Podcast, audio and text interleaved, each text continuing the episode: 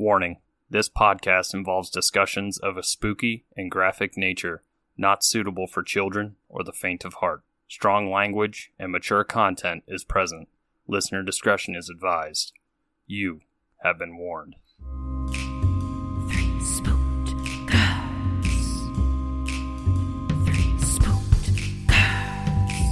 When you wanna hear about the paranormal, you get the spooked girls.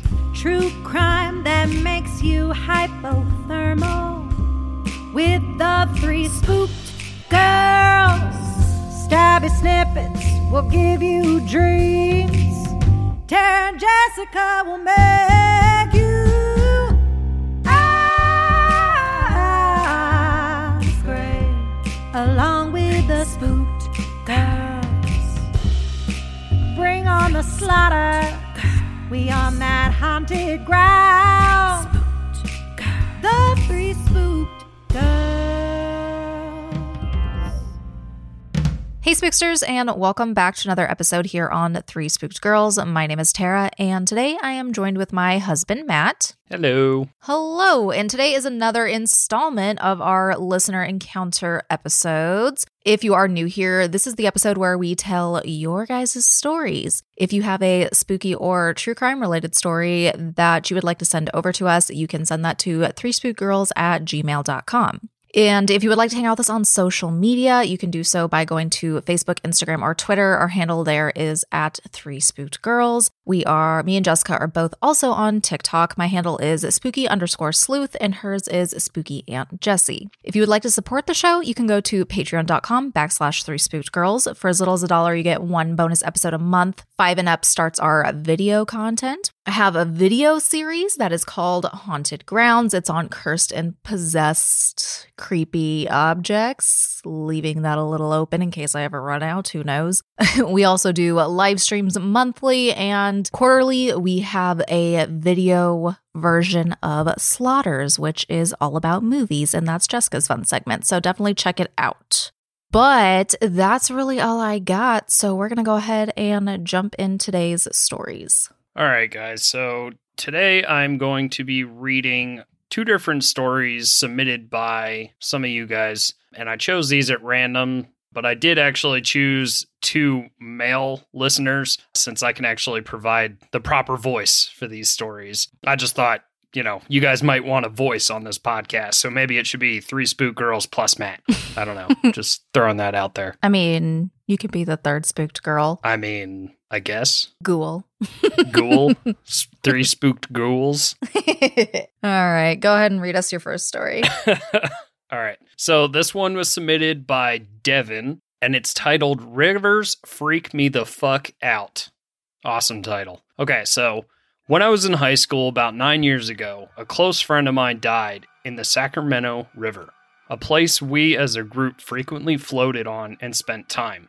Cause of death was determined to be suicide because his backpack and pockets were full of rocks and he drowned. Hmm. A few years ago, my mom's friend Shay, who's a medium, called her asking to talk to me. Shay and I hadn't spoken since I was a young child, although she and my mom were fairly close. She wasn't someone I saw or spoke to. Shay started asking me about Frankie and told me that he just kept insisting it was not as it seemed.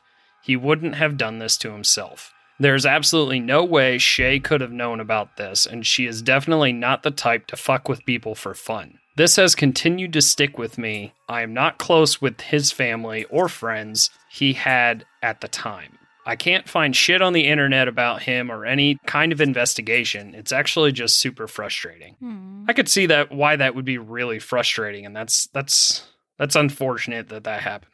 Yeah. Oh, that makes me so sad. Hmm. I'm sorry, Devin. Well, our hearts go out to you, and I really hope that something can develop in that story, and maybe that'll make you feel a little bit better. Yeah, get some closure for sure. All right. Our next story comes from M. Not my sister, different M, just for Matt's and Jessica's reference.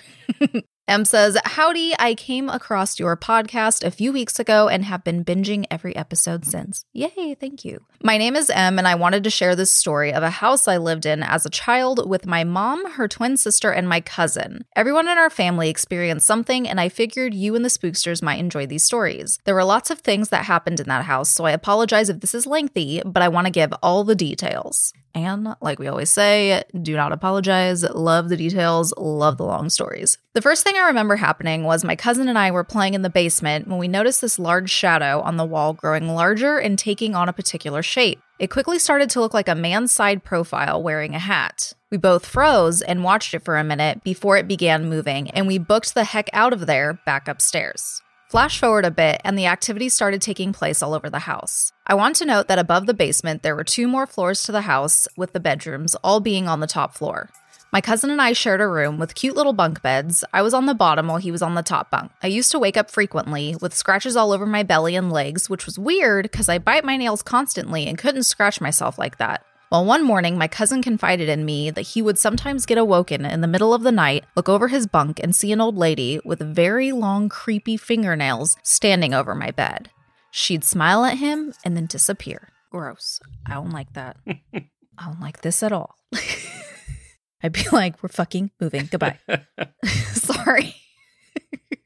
My aunt, whose bedroom was at the other end of the hall, told us she started having these very vivid dreams of her best friend's mother, who had recently passed away when all of this started. She said the dreams always took place in the house and were very short. She never said anything to my aunt in the dreams. She would just appear in different rooms of the house, smiling at her. My mom had two notable things happen while we lived in that house. First thing you need to know, however, is that my mom and her sister call each other B. One day, my mom got home from work and no one else was home yet. She was upstairs in her room when she heard the front door open and what she thought was her sister calling out, saying, B, I'm home. She said it sounded exactly like her and it couldn't have been anyone else. So my mom replies, Hey, I'm upstairs, to which she gets no response. She comes out of her room and stands at the top of the stairs and says, B? Nothing. She starts to descend the stairs and notices she's passing a window facing our driveway and my aunt's car isn't there. She gets a bit spooked, calls my aunt and asks if she was just at the house. She tells her no, that she hasn't left work yet. My mom nopes right out of there and doesn't come back until we're all home. Smart, smart. My mom's other spooky experience still gives me goosebumps to this day. She came home one night after being out with some friends, goes upstairs to her room, kicks her shoes off, and collapses in bed. She's about to fall asleep when she starts hearing this tapping sound. She notices it sounds like heels on the hardwood floor right at the foot of her bed. She said her heart started racing and she was just paralyzed with fear. She couldn't even open her eyes. She was just stuck in the bed with her eyes closed, listening to these shoes tap across the floor. Eventually, it stopped and she waited till morning to get up. When she did, she noticed all of her shoes, including the ones she had casually kicked off the night before, were all organized and placed neatly, heel to toe, along the foot of her bed. well, that's a helpful ghost, at least. I mean, they're cleaning up. It's Ghost Nanny McPhee. yes. My grandpa also experienced something while he was babysitting my cousins and I one night. We were upstairs already in bed, and he was downstairs in the living room watching TV. It was about 10 p.m., and all of a sudden he heard what he described as construction noises loud bangs, metal clanking, that sort of thing, coming from the front of the house where the kitchen was. He got up to investigate, but as soon as he entered the kitchen, the noise stopped and nothing was out of place. He poked around a bit to find the source, but couldn't and went back to watching TV in the living room. The minute he sat down, the noises started up again. This time, he came upstairs first to check on my cousin and I because he said the noise was so loud he thought for sure we would have woken up, but when he peeked in, we were fast asleep. He goes back downstairs to the kitchen and it stops again. He checks outside and no one was around. This apparently went on for about an hour and he was never able to find out where it was coming from. Aside from these spooky experiences, little things would almost happen daily. You could be cooking and put a spatula down in one place, turn your back for two seconds, and when you came back, it would be on the other side of the kitchen. Radios and TVs would turn on and off on their own, doors would open and close. You could hear footsteps coming from the second floor when you were downstairs. The basement was always creepy and made anyone who went down there uneasy. You just felt like you were being watched. You always notice movement out of the corner of your eyes, but when you looked in the direction of said movement, nothing's there. Things like this just happen a lot. I only lived there for a few years while in elementary school, and it was a rented property in my hometown. I always thought about writing a letter to whoever rented the house now to see if they experienced anything.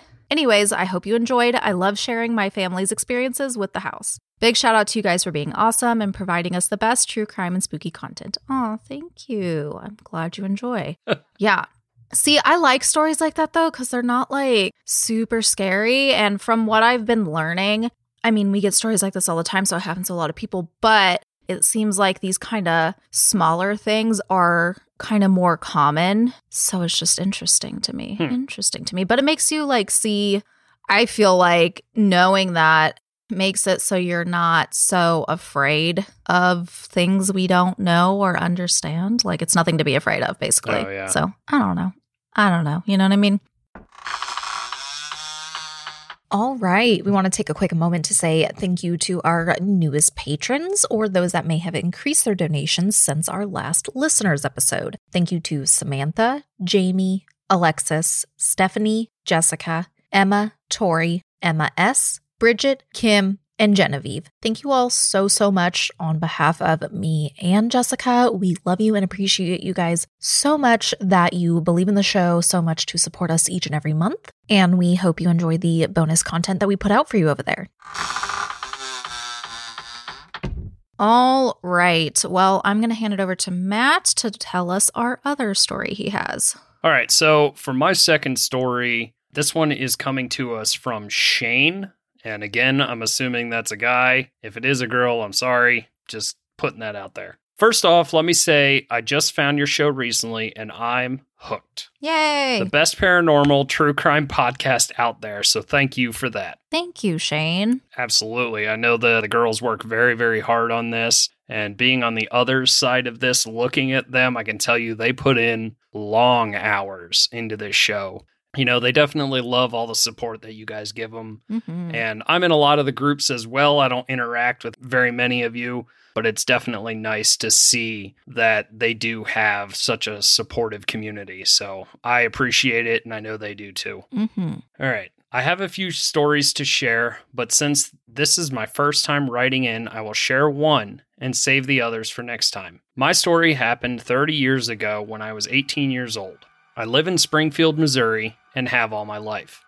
We grew up on the north side of town, and not too far from my house is a piece of land that we call the Albino Farm. It's a whole spooky thing in and of itself. Well, there used to be an old wooden bridge that ran beside the land. It's been replaced now. But back then, it was a scary old bridge. One night, my twin brother and I were driving home after work, and I thought I would be funny and try and scare him, so I turned off the main road and headed for the old bridge by the albino farm. I was going to stop on the bridge and do the whole thing where the car died and I couldn't get it started. I figured he would either start freaking out or punch me, and I was okay with either one. That's brothers for you right there. My brother and I are the same way. Absolutely. Actually, my sister and I are the same way too. So, you know, that's just family. well, as we drove down this dark stretch of road, I could see the bridge coming up. So I started to slow down, and out of nowhere, I saw a see through horse drawn carriage come out of the woods onto the street in front of the car Mhm. and go across the bridge and turn left into the woods towards the old abandoned farm. Oh, hell no. That's when you nope the hell out of there. I mean, they may just be minding their own damn business and just trying to go home. Don't judge them. Ah, yeah, until the headless horseman turns the corner.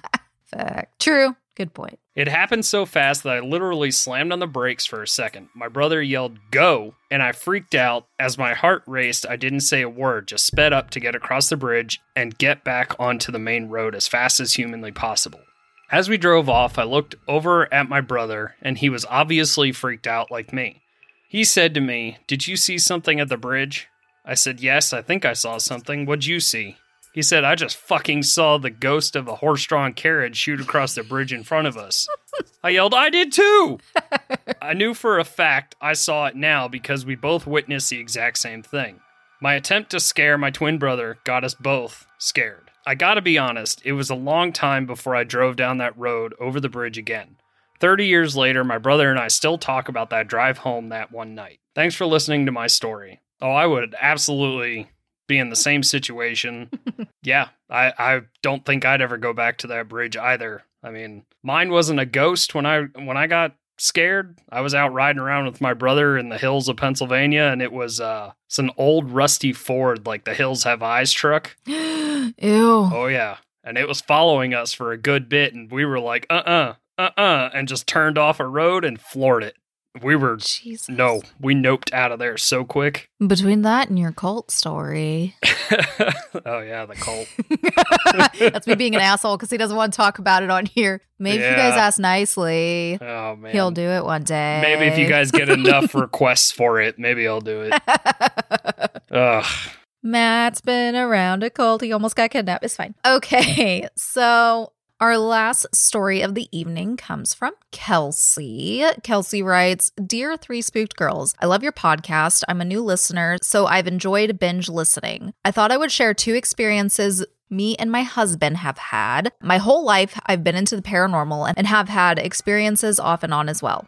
These two are my favorite paranormal experiences because they took place at a very stressful time and brought me some comfort at the time to know I have friends and family on the other side to watch over myself and my family. The first one is my husband's experience that still, nine years later, makes me cry. In 2011, my husband had a really good friend that passed away very unexpectedly. The following year, we found out we were expecting our second child. A few days later, I was in the hospital with a possible miscarriage. That night, we went home to try and get some sleep. We woke up the next morning with still a lot of uncertainty. My husband was oddly calm. I asked him what he was thinking, and the next words out of his mouth left me dumbfounded.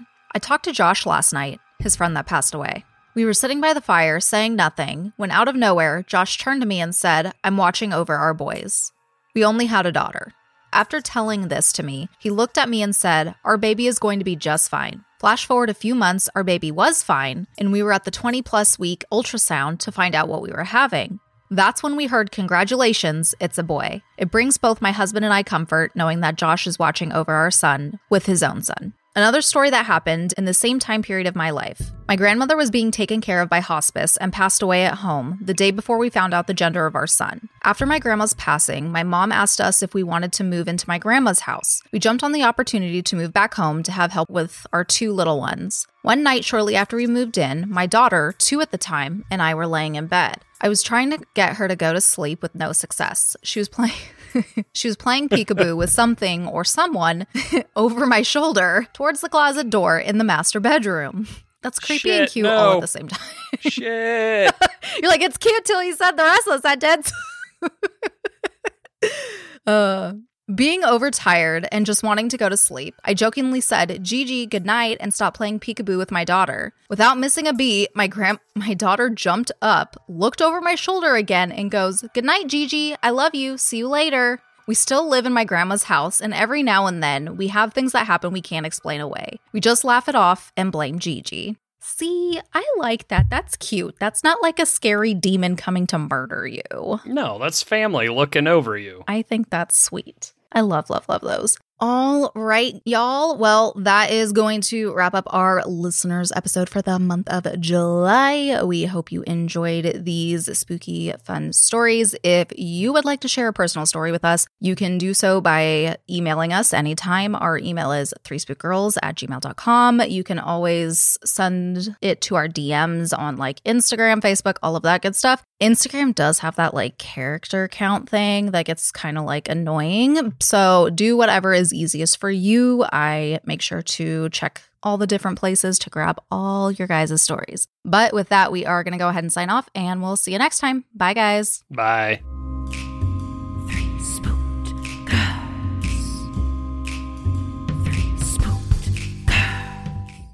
Murder in America is a true crime podcast that covers stories from all 50 states, including stories of mass shootings, serial killers, and lesser known murders. Do you find yourself doing more research after listening to a true crime show? Well, Courtney and I used to do the same thing, and that's why we created Murder in America. Our podcast dives deep into each case. Our storytelling will make you feel like you're right there within the case with us, watching it all play out, and we do not shy away from the graphic details. If you're a fan of true crime, then listen to Murder in America on Spotify now.